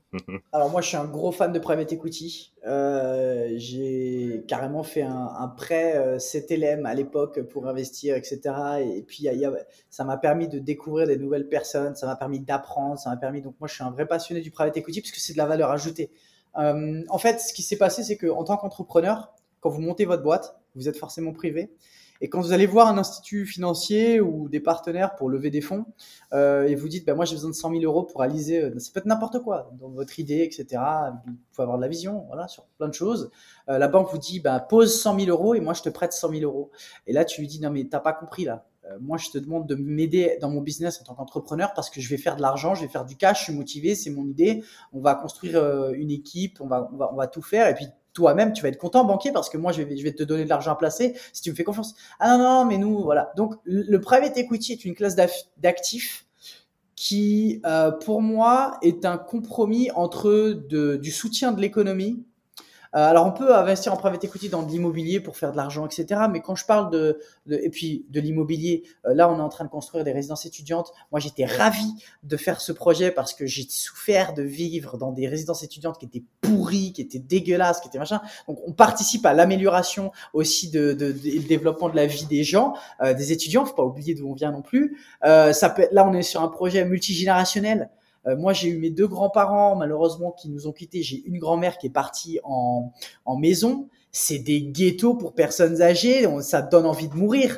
Et tu comprends pourquoi, des fois, l'espérance de vie, elle est, elle est à la fin. Et on devrait préserver nos seniors. Donc là, quand on est sur un dossier de multigénérationnel qui nous viennent d'idées de Scandinavie, où vous allez avoir une mixité entre des personnes seniors, des personnes, des personnes donc un peu plus âgées, avec certaines chambres médicalisées, mais vous avez toutes des familles qui vivent là-bas, et cetera. Avec un concept, là, on a trouvé un concept qui va être financé à quatre-vingt-quinze pour cent sur cinquante ans, à moins de deux pour cent par un organisme étatique, en l'occurrence au Canada, avec un de nos partenaires. On travaille dessus. Il y a que cinq millions d'equity sur un projet à cent millions à sortir. Voilà, on a, on a, on a d'autres choses. Je, je vais pas tout vous dire, mais en gros, on est sur un projet multigénérationnel. Ça va améliorer le quotidien des personnes âgées. Ça va améliorer les, plein de choses. Donc, même dans l'immobilier, vous trouvez quelque chose comme ça. Mais pour revenir à mon point, quand on crée de la valeur, quand on monte une boîte, quand on a l'objectif de disrupter certains marchés, d'améliorer le quotidien des gens et tout, on crée de la valeur. Et sans private equity, comment on fait? Donc, il faut à un moment donné, euh, je trouve que c'est hyper euh, gratifiant. Pour moi, c'est certaines, ça s'assimile presque à du don, mais avec retour sur investissement. Moi, je le vois aussi comme ça. Euh, moi, la première société dans laquelle j'ai investi, bah, c'était, voilà, mon père avait un cancer. C'était pour lutter euh, contre des cellules cancéreuses euh, qui avaient eu déjà euh, un, un approval aux États-Unis pour pouvoir le soigner, enfin, soigner euh, des, des personnes atteintes d'un cancer. Je veux dire, demain, la recherche euh, en santé, Euh, et, et dans tout, je veux dire aujourd'hui l'écologie, je vous parle même pas du chaos qui est en train de se passer au niveau de l'écologie mondiale où on se rend pas compte de ce qui va se passer avec les, les, les ressources d'eau euh, minérales euh, qui sont qui sont en perdition pour, pour certains pour certains pays. On parle de, je veux pas vous affoler non plus, mais on parle quand même de sept cents millions de réfugiés climatiques dans dix ans qui vont créer probablement des guerres, des changements, des bouleversements. Je veux dire aujourd'hui on est dans un dans un monde qui part en vrille. Et si on n'investit pas dans des technologies, dans des gens, dans des projets qui sont bons pour la planète, on est en train de s'auto-mutiler. Et à un moment donné, l'argent, il sert à quoi? Il sert à créer. Je vois le private equity comme ça. Ça permet d'investir avec du sens, euh, chose que j'aime bien dire euh, sur l'émission. Il est intéressant de, ça, ça reprend tes propos euh, liminaires, hein, c'est de, de le faire en conscience, ce qui est bon pour soi et en tout cas de, de donner du sens à ce qu'on fait. Et donc euh, le private equity, c'est, c'est une manière comme ça d'investir avec du sens. J'aime bien ton petit parallèle, c'est comme un don avec un retour sur investissement. C'est plutôt intéressant comme, comme vision. Donc le private equity, est-ce qu'à l'inverse, tu as une classe d'actifs sur laquelle tu penses ne jamais y mettre les pieds? C'est une bonne question.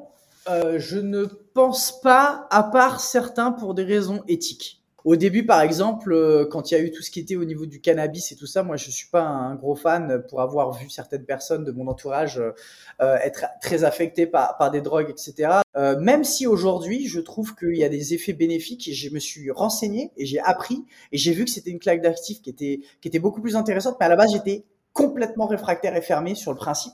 Euh, mais aujourd'hui, donc du coup, je, celle-ci pour moi aujourd'hui, je pense que ça peut être, être aussi un objet de diversification. Je pense qu'il y a, euh, il y a du futur dans certaines cryptos, mais le problème des cryptos, de certaines cryptos, c'est que moi, enfin moi, je suis très bullish sur les crypto-monnaies, euh, sur la blockchain en, en général, et cetera. Je pense que, mais bon, il va y avoir un nettoyage à faire. Le problème de certaines cryptos, c'est que bon, déjà, il y a eu beaucoup d'engouement sur des I C O avec des fake coins ou avec des choses comme ça. Moi, je suis un entrepreneur et j'aime que les choses soient tangibles derrière. Et j'aime que euh, ce soit backé par quelque chose de tangible. Là, aujourd'hui, je parlais avec quelqu'un sur la blockchain qui est en train de développer quelque chose qui est backé sur du silver.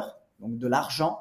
Euh, aujourd'hui, la monnaie est censée être backée sur l'or, mais c'est pas le cas des réserves fédérales, de tout ce qui s'est passé. On imprime de l'argent, à ne plus savoir. Enfin voilà, il y a, y a beaucoup, il y a un sujet un peu presque politique, donc je vais pas trop rentrer dans le détail, mais euh, je dirais qu'il faut investir dans des choses qui derrière ont quand même de la valeur. On parle beaucoup d'N F T. N F T, je trouve ça hyper intéressant sur le concept où on monétise la création de valeur d'objets physiques ou même digitales euh, qui, qui, qui permettent aux gens d'avoir en fait une participation sur quelque chose qui va leur permettre, si on croit au projet, ben, euh, de, de, de, de s'accroître en valeur et potentiellement de le revendre demain. Moi, je suis très dans la diversification, j'essaie de réfléchir. Euh, moi, je crois beaucoup au tout ce qui est euh, investissement dans l'eau, euh, investissement dans les ressources euh, énergétiques. Euh, Voilà, l'or, je m'en suis toujours, je parle dans des mining ou des choses comme ça, euh, des fois si jamais euh, ça a suscité beaucoup de problèmes avec beaucoup d'enfants qui travaillent, machin, et cetera. J'ai jamais été très très fan, mais euh, mais il y a des belles sociétés qui, qui font aussi des bonnes choses. Donc je dirais que sur le principe, pas trop, si ça touche pas à la morale, euh, voilà. Je, je pense que pour moi, il faut être un peu investi partout, mais pas trop non plus, parce que si vous investissez dans cent milliards de choses, à un moment donné, trop de diversification tue la diversification. J'ai un livre qui est magnifique, que j'adore, euh, de Ray Dalio, qui s'appelle Principles, qui est un, qui est un bon livre, où, on ex- où il explique les limites aussi de la diversification. Et ça, c'est quelque chose dont on ne parle pas assez, à mon sens. Du coup, lui, il parle d'avoir un certain nombre, au-delà d'un certain montant, c'est, c'est compliqué. Donc, pour moi, il faut avoir un portefeuille boursier long terme. Si on veut s'amuser à faire du, du court terme aussi pour pour du, pour avoir ça euh, avec des outils de gestion de risque, et cetera, comme nous on a avec ARIA, hein, je vous dirais, on est les premiers consommateurs de nos propres produits. Hein. Donc ça, c'est bien. Euh, investir dans de l'immobilier pour détenir du physique, c'est bien. Euh, mais où va le monde ? euh, Est-ce que, parce que voilà, aujourd'hui, vous pouvez investir dans de l'immobilier à travers des club deals. C'est, c'est aussi un, un bien de diversification. Investir dans des boîtes qu'on croit. Enfin voilà, je pense que j'ai répondu à ta question. La curiosité et voilà de, de donner encore une fois du sens et que ce soit tangible, qu'il y ait une utilité derrière, on sent, on sent ça, c'est super intéressant. Pour finir, écoute Jean-Guillaume, parce que ça fait une bonne heure qu'on est ensemble, euh, je te remercie encore une fois pour ta dispo. J'aurais euh, tout de suite euh, deux, deux questions. Euh, la première, tu, je demande à, à chaque invité qui, qui vient sur le, le podcast de la bonne fortune s'il a une petite citation, un petit mantra, une petite citation coup de cœur qu'il qui aime se répéter. Euh, est-ce que tu peux nous la partager et nous expliquer un petit peu pourquoi ? La deuxième question qui viendra par la suite... Euh, Quel était, toi, ton, tu parlais euh, de déclic euh, quand tu t'es lancé dans, dans le domaine de l'investissement d'une façon générale. Euh, quel était ce, ce déclic et quel était ton meilleur investissement ? J'ai beaucoup de citations qui m'entourent, euh, mais quand tu me poses la question comme ça, il y en a une que, que j'adore. Euh, c'est, c'est, c'est une phrase de, de Confucius euh, qui dit euh, « Who he say he can and who he say he can't are both usually right ». Donc, celui qui dit qu'il peut et celui qui dit qu'il peut pas ont très souvent euh, tous les deux raison. Et ça, ça, c'est vraiment une question de mindset pour moi. Ça reflète vraiment celui qui qui se condamne tout seul à ne pas le faire parce qu'il dit j'y arrive pas, je peux pas, j'ai pas le temps, j'ai pas l'argent, j'ai pas ci, j'ai pas ça. Et du coup, ben, ben clairement, tu le feras pas. Et il y a celui qui se dit, ben je peux le faire, j'ai le temps, je trouve le temps. Parce que la vérité, c'est qu'on a tous vingt-quatre heures dans une journée. La vérité, c'est que si on analyse le monde aujourd'hui, vous prenez les milliardaires, vous prenez les centaines de millionnaires, les dizaines de millionnaires, les millionnaires, les milliers, les, les, les pauvres euh, et les gens qui galèrent vraiment. Euh, on a tous vingt-quatre heures dans une journée et on a suffisamment de recul pour s'apercevoir que c'est pas d'où tu viens, ton background, ton sexe, ta couleur de peau, enfin tout ça. Enfin, ça paraît un peu bateau, mais quand on réalise, moi ça, ça a été un déclic majeur. C'est le jour où j'ai réalisé qu'on a tous vingt-quatre heures dans une journée. Et pourtant, il y a des gens qui qui, qui ont deux boîtes, qui ont des milliers de salariés, quatre enfants à la maison, des trucs à gérer, des problèmes. Et plus vous montez, plus les problèmes deviennent de plus en plus gros à gérer. Et à un moment donné, tu te dis que pour moi, on a tous nos problèmes. Faut arrêter de penser que c'est que pour les autres. Et on se crée son futur. Donc pour moi, cette citation, c'est un rappel constant de... tu peux tout faire, c'est une ouverture du mindset. Et c'est pareil, je sais que personnellement, ça me fait hérisser le poil quand j'entends « j'ai pas le temps ». Parce que ça, ça veut rien dire, avoir le temps. On a, il y a personne qui a le temps. On a tous, comme tu dis, vingt-quatre heures dans la journée. Donc, quand j'entends ça, j'ai pas le temps, ça sous-entend, j'ai pas pris le temps, ou alors j'ai pas l'envie, ou euh, euh, j'étais dans la capacité de, peu importe. Mais le j'ai pas le temps, ça veut absolument, à mon sens, rien dire. Et c'est une des expressions qui m'irrite le plus le poil. C'est vrai. Et, et même moi, je me reprends à le dire, à le faire, parce qu'on est des êtres humains, parce qu'on est faible.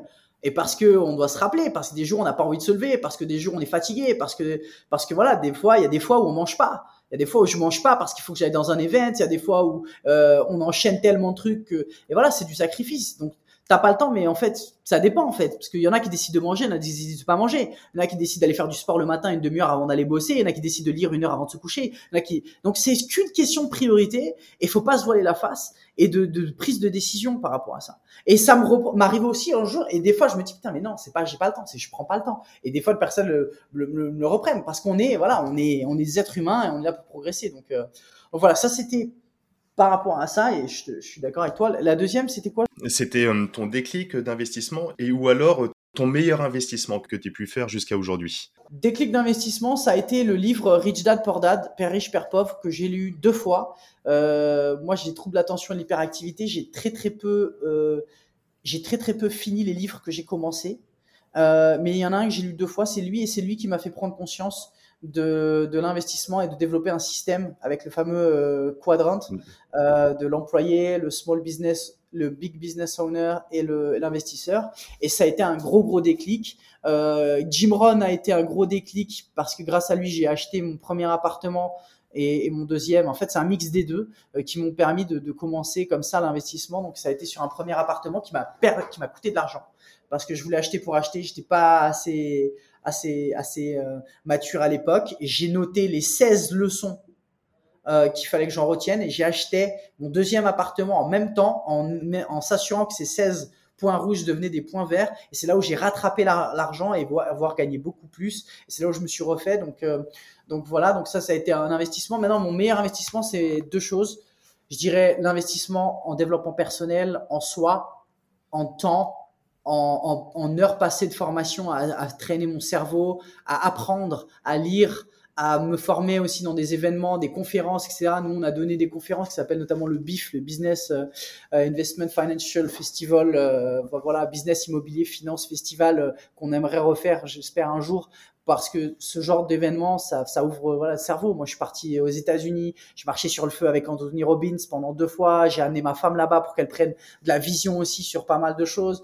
Donc, je dirais l'investissement en développement personnel parce que ça crée l'ouverture du reste. Et pour moi, c'est un investissement qui découle sur l'investissement financier parce que ça se fait qui tu es, comment tu penses, comment tu réfléchis, comment tu abordes les choses. Et du coup, ça se voit dans ta manière de parler, dans, dans plein de choses. Donc, je dirais que c'est ça le numéro un. Et le numéro deux, je dirais que c'est l'investissement dans Green Bull parce que euh, on est aujourd'hui, euh, moi je dédie ma, ma vie euh, au, au groupe hein, euh, pour pour pouvoir justement la, la faire décoller, la faire développer. Et c'est un investissement en temps, en énergie euh, qui pour moi sera rentable dans le futur. Ça l'est déjà, mais on est tellement sous l'eau que euh, voilà, euh, euh, c'est rentable bien sûr, mais je suis on, je suis pas encore cent pour cent satisfait. On n'est pas dans une logique, et je pense même pas que ça nous arrivera, mais on n'est pas dans une logique encore où on, on se repose sur nos lauriers, on se dit regardez, non, même si ça paraît gros, même si ça paraît bien, je veux dire pour moi on est à l'apéro là. Yes. Pour moi on n'a rien, on a, on est, on est vraiment au tout début et on est là pour du long terme. Donc je dirais l'investissement euh, financier que j'ai pu mettre dans, dans Green Bull, parce qu'on a, on a, on a financé le démarrage de tout et voilà, je dirais que c'est ça. Il y a une volonté pour Green Bull d'être investi en bourse ou pas ? Ça peut. Euh, ce qui est sûr, c'est d'augmenter la valorisation. Donc, ça pourra passer par une introduction en bourse ou ça restera privé si on décide que c'est beaucoup mieux pour tout le monde. Euh, ce qui est sûr, c'est que euh, l'un ou l'autre, euh, ça rendra satisfaisant les actionnaires et, euh, et on, on verra. Ok. Je vais peut-être finir sur une chose que je voulais dire, c'est que là, les deux prochains deals sont hyper intéressants euh, qu'on est en train de structurer. Je les ai pas totalement finis, mais euh, on est sur euh, sur un financement de data center euh, avec du, du mining euh, hyper intéressant, et on est sur euh, on est sur une boîte qui va justement une boîte très rentable qui va continuer à faire des acquisitions et euh, qui va vouloir faire une cotation en bourse, une, un investissement en bourse. Donc, on, voilà, on travaille là-dessus. On va voir euh, si ça passe le comité d'investissement, mais on est très bullish sur ces deux projets qui arrivent euh, soit d'ici la fin de l'année, soit, euh, soit début de l'année prochaine. Voilà, pour info. Pour les auditeurs de la bonne fortune, j'allais te demander, est-ce que tu peux faire un geste ou pas pour ceux, celles et ceux qui souhaitent rentrer dans MyClubDeal ? Mais tu l'as dit, c'est déjà gratuit. Et puis, il n'y a aucun engagement, voilà, euh, ouais. Une petite question pour le, pour le fun. Euh, tu préfères bosser avec Lisiane ou avec Yann ? euh, C'est pas les mêmes types de relations euh, de travail. Je dirais que je, j'aime bien bosser avec les deux. C'est juste qu'on fait des choses complètement euh, différentes. On travaille vraiment en teamwork. Euh, avec les deux, avec Yann, ça va plus être sur euh, valider les deals, ça va plus être sur euh, challenger le pourquoi on fait ce deal-là et pas un autre. Euh, donc, ça se fight euh, beaucoup. Pourquoi ? Parce qu'il a ses arguments, j'ai les miens. Euh, donc, c'est le cerveau collectif et, euh, et on, on, on se bat là-dessus, mais c'est constructif. Euh, avec Lisiane, on est plus dans euh, comment on va faire en sorte de satisfaire tout le monde, euh, comment on va faire en sorte de, de scaler le groupe, de le développer. Avec Lisiane, euh, voilà, c'est plus euh, c'est plus le, le soutien, le support du, du développement du, du groupe. Donc c'est deux ambiances complètement différentes. Moi, j'aime bosser avec les deux. Ben merci, tu as bien répondu à cette petite question piège. Mille merci encore une fois pour ton temps. J'ai envie de te laisser le, le mot de la fin pour les auditeurs, les auditrices de La Bonne Fortune qui écoutent l'émission jusqu'au bout. Euh, c'était un échange passionnant, on sent cette, cette passion, même à distance. Euh, c'est cool, ça donne la pêche, ça va donner la pêche à celles et ceux qui nous écoutent, à n'en pas douter. Et écoute, je te laisse le mot de la fin pour conclure cette émission, Jean-Guillaume. Un mot de la fin, d'un point de vue mindset, je pense que c'est la base de tout et je pense qu'il faut, il faut travailler dessus et, euh, et, et travailler sur soi en investissement personnel, c'est, c'est hyper important. Euh, il faut bien comprendre d'un point de vue investissement le principe de diversification. Il ne faut pas hésiter à prendre un rendez-vous avec soi-même euh, parce qu'il y en a très peu qui le font. Au final, on passe notre vie à prendre des rendez-vous et à subir le calendrier des autres et très peu de personnes prennent vraiment le temps de se poser sur leur agenda, leur investissement, leur fichier Excel. Euh, même moi, euh, je le fais pas assez comparé à d'autres associés qui sont beaucoup plus euh, di- diligents là-dessus, mais euh, euh, mais ça ne veut pas dire qu'il faut pas le faire. Donc je vous le dis, euh, posez-vous. Euh, si vous êtes satisfait de vos finances, continuez d'essayer de voir comment vous allez pouvoir générer plus de cash. Si vous n'êtes pas satisfait, il faut vous poser les bonnes questions. Il faut se poser, il faut faire les, faut couper les dépenses. Euh, ça veut pas dire d'être radin, au contraire, ça veut juste dire de faire attention aux choses que vous ne voyez pas, que vous pouvez améliorer et optimiser, ça passe par là aussi, gagner plus d'argent. Et la deuxième chose, c'est euh, voir comment vous pouvez vous créer plus de temps pour créer plus de cash et comment avec le cash que vous avez, vous pouvez le diversifier. Je vous invite vraiment à faire le prime et c'est gratuit, vous verrez, il y a le fichier Excel, il y a tout pour vous poser à vraiment définir combien vous êtes capable de mettre par mois de côté et à vous payer en premier. Je veux dire, demain, aujourd'hui, le premier intéressé, c'est vous. Demain, vous gagnez deux mille cinq cents euros, trois mille, dix mille euh, ou mille cinq cents euros. Il faut que vous ayez un bon dix, vingt, trente pour cent. En priorité, vous payez vous. Ensuite, payez le loyer. Ensuite, vous payez le reste. Et ensuite, du coup, ça vous oblige à avoir une, une bonne mentalité. Euh, donc voilà, si, si ça vous aide, tant mieux. J'espère que ça a été constructif pour vous. J'ai pas trop parlé parce que j'ai tendance à, à, à m'étaler, mais je fais pour, dans une perspective de, de, de compréhension et de, de vous montrer peut-être à, à travers mon prisme comment on peut penser différemment et comment, voilà, qui on est, qu'est-ce qu'on fait. Euh, voilà, allez sur my club deal point com, allez sur Yann Darwin. Euh, Continuez de suivre euh, La Bonne Fortune. Je remercie Ismaël de mettre en place aussi des, des podcasts comme ça parce que euh, ça permet aussi à tout le monde de démarrer, de comprendre et de voir où est-ce qu'on en est. Donc, euh, et le but, c'est, c'est aussi de give back et de donner. Euh, on se rend pas compte aussi avec les années qui passent la masse de choses qu'on peut euh, qu'on peut finalement enseigner aux gens parce que comme un enfant qui grandit, euh, vous, vous le voyez quand vous le voyez pas tous les jours, vous le voyez au bout de trois ans, mais quand vous le regardez euh, tous les jours pendant un an, vous le voyez pas, mais il fait des pas significatifs. Et je pense que, en tout cas, une des choses qu'il faut que je, qu'on fasse un peu plus, c'est transmettre euh, plus régulièrement pour pouvoir, en tout cas. Transmet, je parle de MyClubDeal parce que Yann transmet tous les jours. Je crois qu'il est hyper régulier là-dessus. Et puis, Guillaume le fait aussi sur les marchés financiers. Donc, n'hésitez pas à vous pluguer et à voir ce que vous aimez. Vous n'êtes pas forcément euh, friand de toutes les classes d'actifs. Renseignez-vous. Essayez de comprendre pourquoi aussi. Euh, très souvent, ce qui nous fait peur, c'est ce qu'il faut qu'on fasse. Euh, faut pas l'oublier. Voilà le petit mot de la fin. Et de kiffer votre life aussi et de remettre bien les, les priorités au milieu de, de, de votre foyer et de, de tout ça. Voilà, c'est, c'est important. Merci Jean-Guillaume. Donc on retiendra que l'on se dise que l'on peut ou qu'on se dise qu'on ne peut pas, on aura toujours raison. Donc euh, faisons en sorte de se donner les moyens d'y arriver. Merci pour tout. Excellente journée à tous et je te dis à très très bientôt Jean-Guillaume. Allez, ciao à tous. Merci à toi. Ciao, ciao. Et nous voilà arrivés à la fin de cette émission et je te remercie pleinement pour ton écoute attentive. Alors si tu as écouté jusqu'ici, c'est que tu fais partie de la Dream Team de La Bonne Fortune. Et vous êtes de plus en plus nombreux à nous suivre chaque semaine, alors encore merci du fond du cœur. Alors, si tu apprécies le podcast de La Bonne Fortune, je le répète à chaque fois pour les nouveaux abonnés, c'est très simple, il y a deux belles façons de me le témoigner. La première, c'est de prendre quelques secondes pour laisser un avis cinq étoiles sur la plateforme de ton choix, et notamment Apple Podcast, car tu le sais, c'est ce qui aide pour le référencement de l'émission. Et la deuxième façon, c'est de le partager à tes proches, à tes amis autour de toi.